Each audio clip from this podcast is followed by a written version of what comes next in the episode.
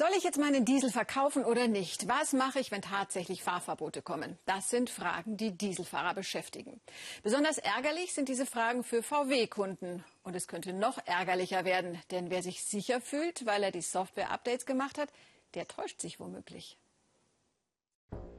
Dieser Audi ist gerade mal drei Jahre alt. Dennoch droht ihm jetzt die Zwangsstilllegung, denn seine Besitzer weigern sich, ihr Auto zum Software-Update in die Audi-Werkstatt zu bringen. Wir klagen ja auf äh, Rücknahme des Fahrzeuges und dementsprechend würden ja Beweismittel vernichtet. Ihre Angst ist das Update erstmal drin, können Sie nicht mehr beweisen, wie dreckig Ihr Wagen vorher war. Laut den Herstellern soll das Update die umweltfeindlichen Stickoxide um bis zu 30 Prozent reduzieren. Doch tut es das wirklich? Auch im normalen Straßenbetrieb? Mit Wissenschaftlern der Hochschule Esslingen machen wir ein Experiment. Wir wollen den NEFZ nachfahren, den Laborzyklus für die Abgaseinstufung. Aber nicht auf dem Prüfstand, auf der Straße. Wir nehmen dazu diesen VW. Als erstes wollen wir herausfinden, wie hoch sind die Stickoxidwerte vor dem Update.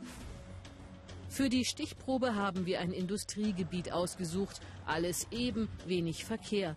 Für die schnelleren Etappen benutzen wir eine Bundesstraße. Dann die Auswertung. Die Stickoxidwerte schlagen quasi durch die Decke. 704 Milligramm pro Kilometer, fast das Vierfache des EU-Grenzwerts. Die Werte sind ziemlich hoch. Also bei der Last, die wir von dem Auto verlangen, bei dieser sehr moderaten Fahrweise, sind die schon deutlich über dem, was man erwarten dürfte. Nun lassen wir in einer VW-Werkstatt das Software-Update machen. Das Aufspielen dauert ein paar Minuten. Und schon ist der Diesel angeblich ein Saubermann. Wieder machen wir eine Testfahrt. Wird das Update den Stickoxidausstoß wie versprochen reduzieren?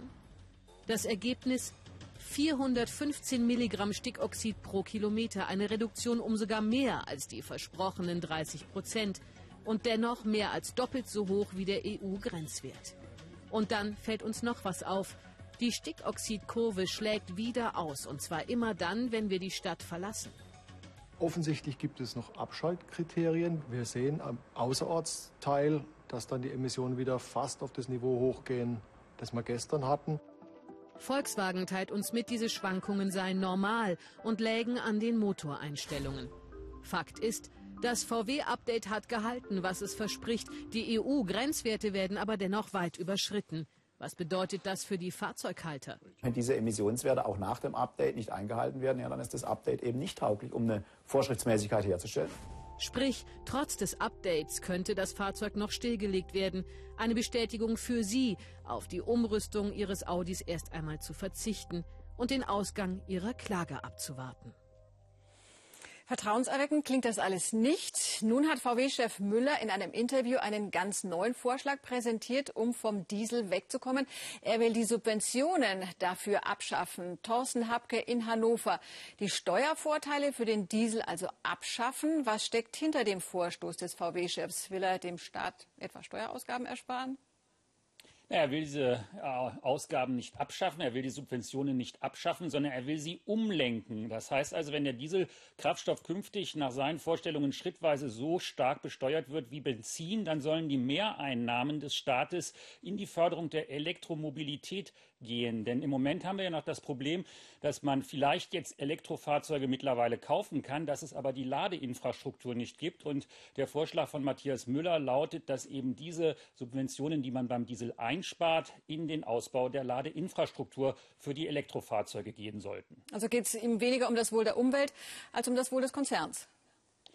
Also er wird es nicht äh, bestreiten, dass es ihm auch um das Wohl der Umwelt geht, aber in der Tat, das nutzt gerade auch seinem Konzern, denn es ist ja so, dass Elektrofahrzeuge viel stärker verkauft werden müssten, als es zurzeit noch der Fall ist, wenn die Unternehmen die Flottengrenzwerte der Europäischen Union einhalten sollen. Die steigen ja noch einmal an. Im Jahr 2020 müssen 20 Prozent weniger Stickoxid ausgestoßen werden, äh, äh Verzeihung, CO2 ausgestoßen werden als zurzeit. Und das ist kaum zu schaffen durch bessere Motorentechnik und deswegen suchen die Autohersteller einen anderen Weg. Der könnte sein, dass man mehr Elektrofahrzeuge verkauft, denn in die Bilanz der Flotte geht ein Elektrofahrzeug, was verkauft wird, mit dem CO2-Wert null ein.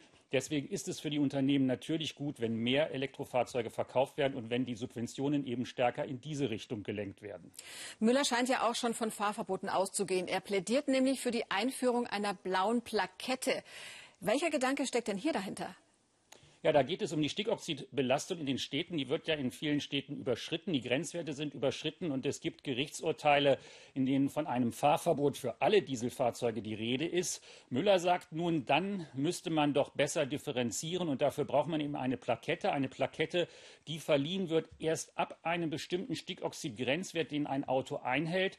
Äh, ganz klar ist, das können nur neue Fahrzeuge schaffen und ganz klar ist auch, dann könnten diese neuen Dieselfahrzeuge in den Städten fahren. Alten aber nicht. Das schadet aber dem Automobilhersteller nicht, denn der will ja neue Fahrzeuge verkaufen. Trotzdem, das ist ein Gedanke, der bisher in der Politik nur für den Grünen vorgebracht wurde und gefordert wird. Insofern ist es interessant, dass ein Autohersteller, der Chef eines Autoherstellers, sich jetzt in dieser Frage auf die Seite der Grünen schlägt und gegen SPD und vor allen Dingen auch CDU. Dankeschön, Thorsten Habke.